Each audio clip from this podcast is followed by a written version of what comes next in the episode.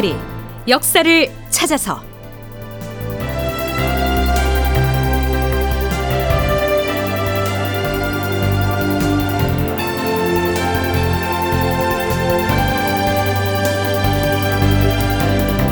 제 천이백육십삼 편 모문룡 조선 백성의 목숨을 전리품으로 삼다니. 극본 이상락, 연출 박기완.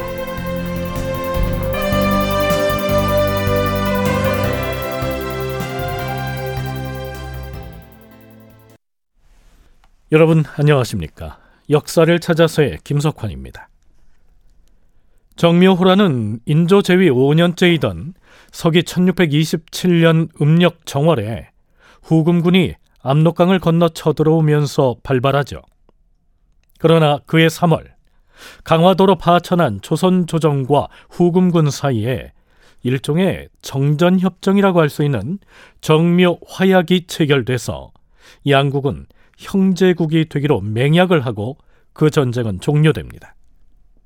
그렇다면 전쟁이 진행되는 동안 평안도 선천 앞바다의 가도라는 섬에다 동강진이란 명나라의 후방진지를 구축하고 있던 명나라 도독 모문룡은 전쟁 발발 후에 어떤 역할을 했을까요? 연려실기술에 실려있는 해당 기사의 일부를 인용하면 이렇습니다. 처음에 후금의 군사들이 가도로 쳐들어와서 섬에 있던 명나라 사람들을 많이 죽였다. 그때 모문룡은 이미 철산 앞바다의 신미도로 달아나서 목숨을 건졌다. 한편 모문룡이 신미도로 가버리자 육지로 나와 있던 모문룡 휘하의 한족 사람들은 대거 후금군에게 약탈당한 뒤에 살해되었다. 자, 그런데요, 뒷날에 편찬한 일월록이나 조야기문 등의 문헌에 따르면 후금에서는 전쟁이 일어나기 한 해 전인 천육백이십육 년 오월에 후금의 칸인 홍타이지가 모문룡에게 은밀하게 서신을 보내서 다음과 같이 회유한 것으로 기술되어 있습니다. 아, 참고로 이때는 후금을 세운 누르하치가 사망했고요, 홍타이지가 막 칸의 지위를 물려받은 직후였습니다.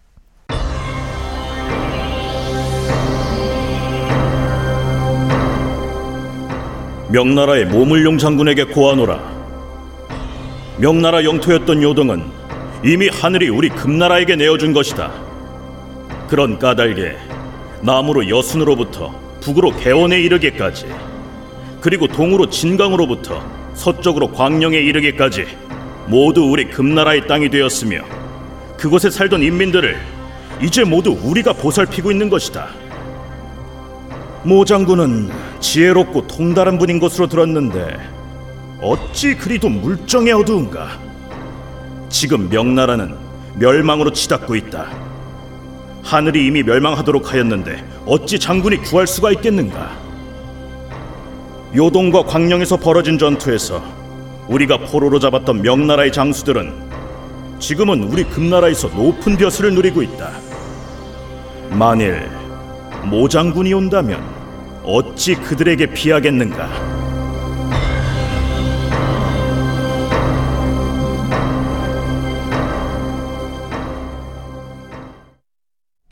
네, 쉽게 얘기하면 만일 모문룡이 후금 진영으로 귀순을 해온다면 높은 벼슬을 주고 귀하게 대접하겠노라고 회유를 하고 있는 것이죠. 모문룡이 이에 대해서 어떤 답신을 보냈는지는 알 수가 없습니다. 그런데 모문룡은 명나라의 적국인 후금과 이렇게 사신을 보내서 서신을 주고받고 있다는 사실을 조선에서 의심하는 기색을 보이자 조선의 의주 부윤에게 이렇게 해명합니다. 후금 오랑캐는 우리의 원수다. 하지만 서로 사신을 왕래시켜서 그들과 소통하지 않는다면 우리가 적군의 사정을 어떻게 알겠는가? 네, 물론 의주 부유는 이러한 정황을 조정에 보고를 하지요. 자, 이렇게 되자 모문룡은 조선에서 북경의 명나라 조정에다 자신에 대해서 혹시 부정적인 내용을 보고하지는 않을까 노심초사하게 됩니다.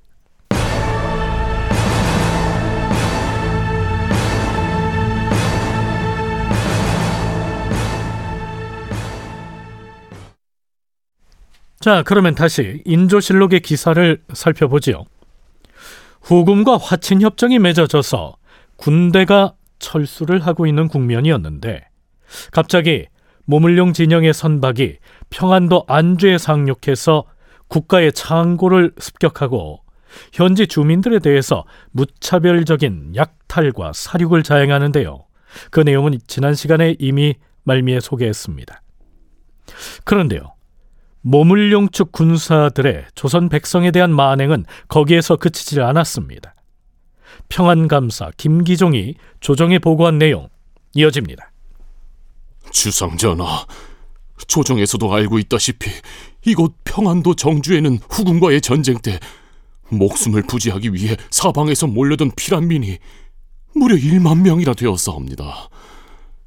그런데 어느 날 모문룡의 군사들이 배를 타고 와서 상륙하더니 무장한 군사들이 피난민 쪽으로 진격을 해왔사옵니다.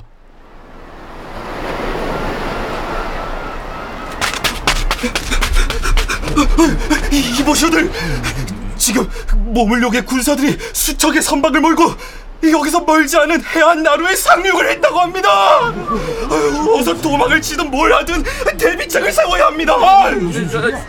아니, 도망을 가다니요. 그 후금 오랑캐군은 이미 국경을 넘어서 철수를 하고 있다고 들었는데 우리가 왜 도망을 쳐야 한단 말이오? 모문룡 도덕인지 총명인지 아는 사람은 우리 임금께서 받들어 모시는 명나라 황제의 신하가 아닙니까?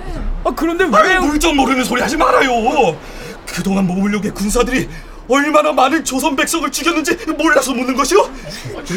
그 얼마 전에 안주에 상륙해서는 나라 창고를 모두 약탈하고 민가에 불을 지른 다음에 주민들을 수도 없이 죽였대요. 어떻게 그럴 수가? 우리나라 사람들을 왜 모문룡이 시켜서 한 짓이랍니까? 어떻게 이제 겨우 살아나 있는데? 아, 어, 저, 저, 저, 저기 군사들이 몰려오고 있어요. 다들 도망칩시다. 자, 저기 있는 자들의 목을 베어라!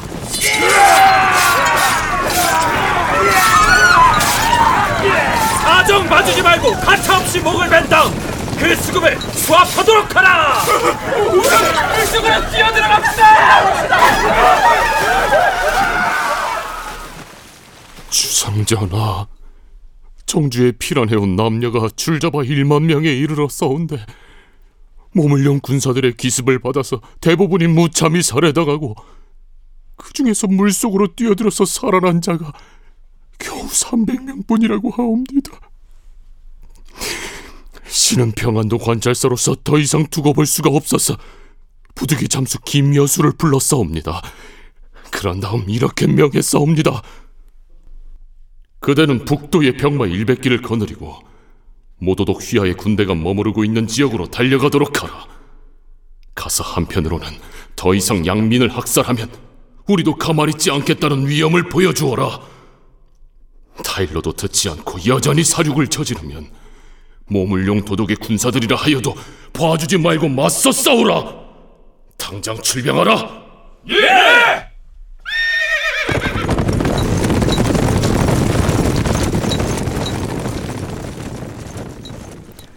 자, 그렇다면 모문룡은 이미 후금과의 전쟁이 끝난 마당에 어째서 그토록 많은 조선의 백성들을 그처럼 마구잡이로 살육을 했을까요?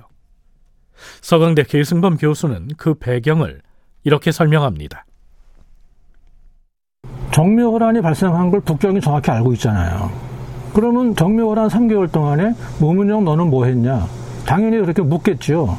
그러니까 모문룡도 바보가 아니니까 내가 그럼 그 삼 개월 동안에 이런 이런 일을 했다라고 보고를 해야 명나라로부터 계속 삥을 뜯을 수 있지 않겠습니까?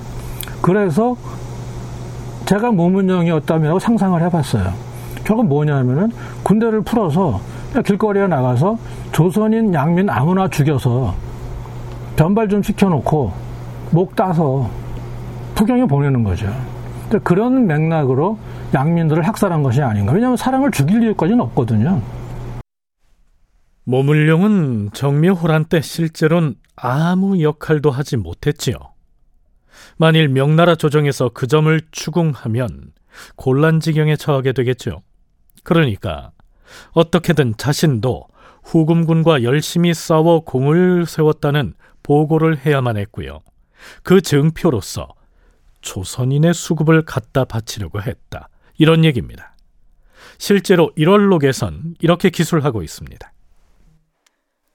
모문룡은 적군인 후금 군사들이 물러간 다음에 후금에 잡혀갔다가 도망쳐 나온 조선 사람 삼사천 명의 목을 베어서는 적군의 수급이라 칭하고서 명나라 조정에 바치면서 자신이 후금군과 싸워서 승리하였다고 거짓으로 아뢰었다.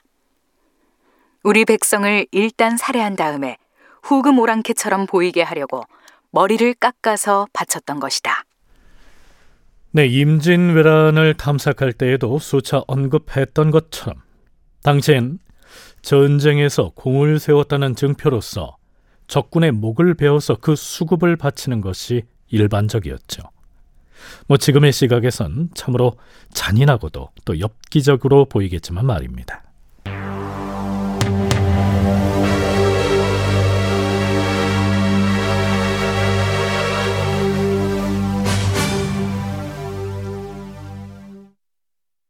이렇듯 모문룡은 자신의 전공을 조작하기 위해서 조선의 양민을 학살하는 등 만행을 서슴지 않았지만 그 스스로는 모르는 일이라고 잡아떼고 있었습니다. 문제는 이런 상황에서도 조선 조정에선 그에게 정면으로 항의를 하거나 반박할 수가 없었다는 겁니다. 게다가 이후로도 모문룡은 조선 조정을 향해서 끊임없이 군량 지원을 요청해 왔는데요. 조선에선 따를 수밖에 없었던 것이죠. 계승범 교수의 얘기 이어집니다.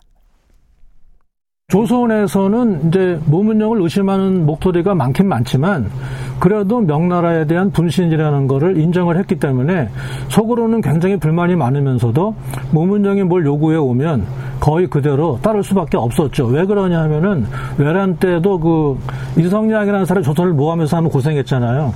그러니까 모문룡이 북경과 밀접한 지금 네트워크를 갖고 있기 때문에 우리가 모문룡이 요구한 걸 거부해버리면 모문룡이 북경에다가 조선을 모함할 수가 있다.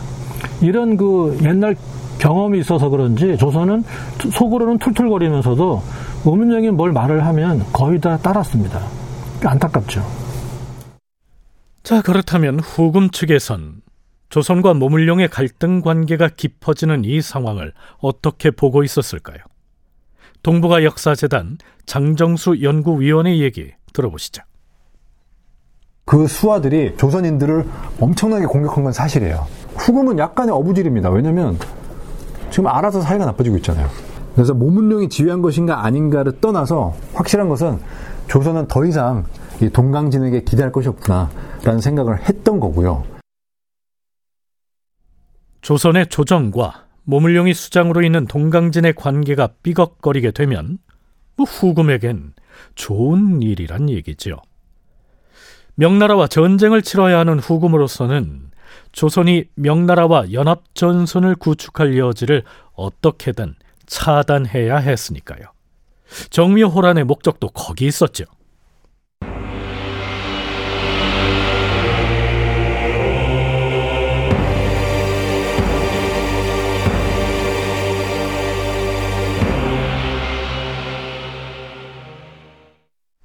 자, 이제 조선 조정에선 가도에 진을 친 모문룡 군사들의 횡포를 막아내는 일이 당장은 후금군을 방비하는 일보다 급하게 됐습니다.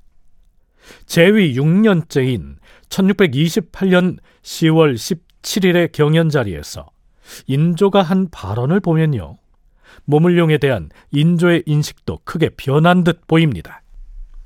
주상 전하, 모문룡 진영을 드나드는 통역관 장해충이 전한 바에 따르면 모문룡이 이렇게 말하는 것을 들었다고 하옵니다.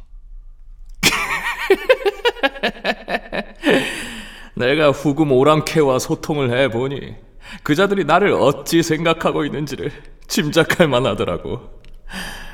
그 오랑캐들은 말이야, 나를, 이 모문룡을 유예로 삼으려 하고 있음에 틀림이 없어. 그들이 나에게 전하는 말들을 가늠해 보니 정녕 그런 느낌이 들더라는 것이지. 후금이 모문룡을 유예로 삼으려고 한다는 건 대체 무슨 뜻일까요? 유예는 송나라 사람이다. 그가 송나라의 제남부 지역을 관장하는 장관으로 있을 때 금나라가 공격을 해왔고 결국 항복하였다. 그런데 이후에 금나라에서는 대제국이라는 나라를 세워서 그를 황제로 임명해 주었으므로 유예는 송나라의 꼭두각시 황제가 되었다. 자, 이게 무슨 뜻이냐 하면요, 후금에선 명나라를 멸망시킨 다음 모문룡 자신을 꼭두각시 황제로 앉히려고 하는 것 같더라, 이렇게 말했다는 것이죠. 그 말을 전해 들은 인조가 버럭 화를 냅니다. 어찌 그와 같은 망발을 내뱉을 수 있다는 말인가? 모문룡 그자는 짐승이나 다름이 없다. 지존인 황제를 입에 올려서 그처럼 꺼리는 바가 없이 짓거리다니 어찌 우리가 예로서 대할 수가 있겠는가? 명나라의 제후국으로서 상국에 대한 사대의 의리를 절대적으로 여기고 있던 인조에겐 모문룡의 이 말이 매우 불충하게 들렸겠죠. 앞에서 언급했던 것처럼 모문룡은 후금이 자신을 유예와 같은 꼭두각시 황제로 삼으려고 한다고 했죠. 이것은 바로 모문룡이 후금과 깊숙하게 내통하고 있다는 사실을 반증하는 말도 되겠죠. 장정수 연구위원의 얘기입니다. 내통을 했을 수도 있고 아닐 수도 있어요. 조선인들도 내통을 하고 있다라고 의심을 했어요. 하지만 모문룡은 아니라고 주장을 합니다. 근데 만주 쪽에서는 내통을 했던 것처럼 기록을 하고 있어요. 아마 내통을 좀 했겠죠. 분명히 모종의 대화를 하면서 얘기를 했을 거예요.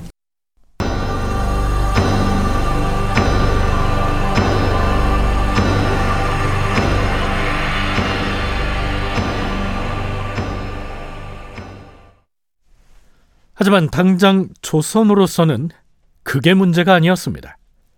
인조 육 년 시월 십칠일 비변사 당상관 회의에서 이조 참판 조이기 임금에게 고합니다.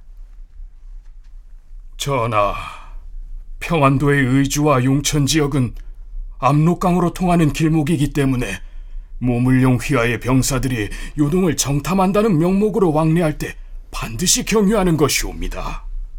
한데 무슨 문제가 있는가?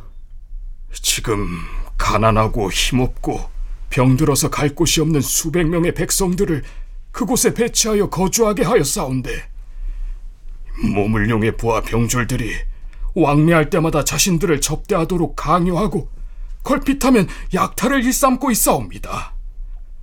이대로 방치했다가는 전쟁에서 어렵게 살아남은 백성들이 모조리 모문룡 세력의 침탈을 입어서 저절로 멸망하게 될 것이니 어찌 안타까운 일이 아니겠사옵니까?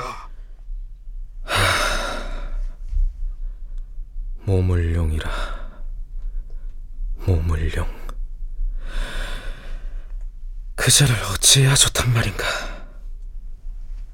인조의 고민이 깊어집니다. 다큐멘터리 역사를 찾아서 다음 시간에 계속하겠습니다.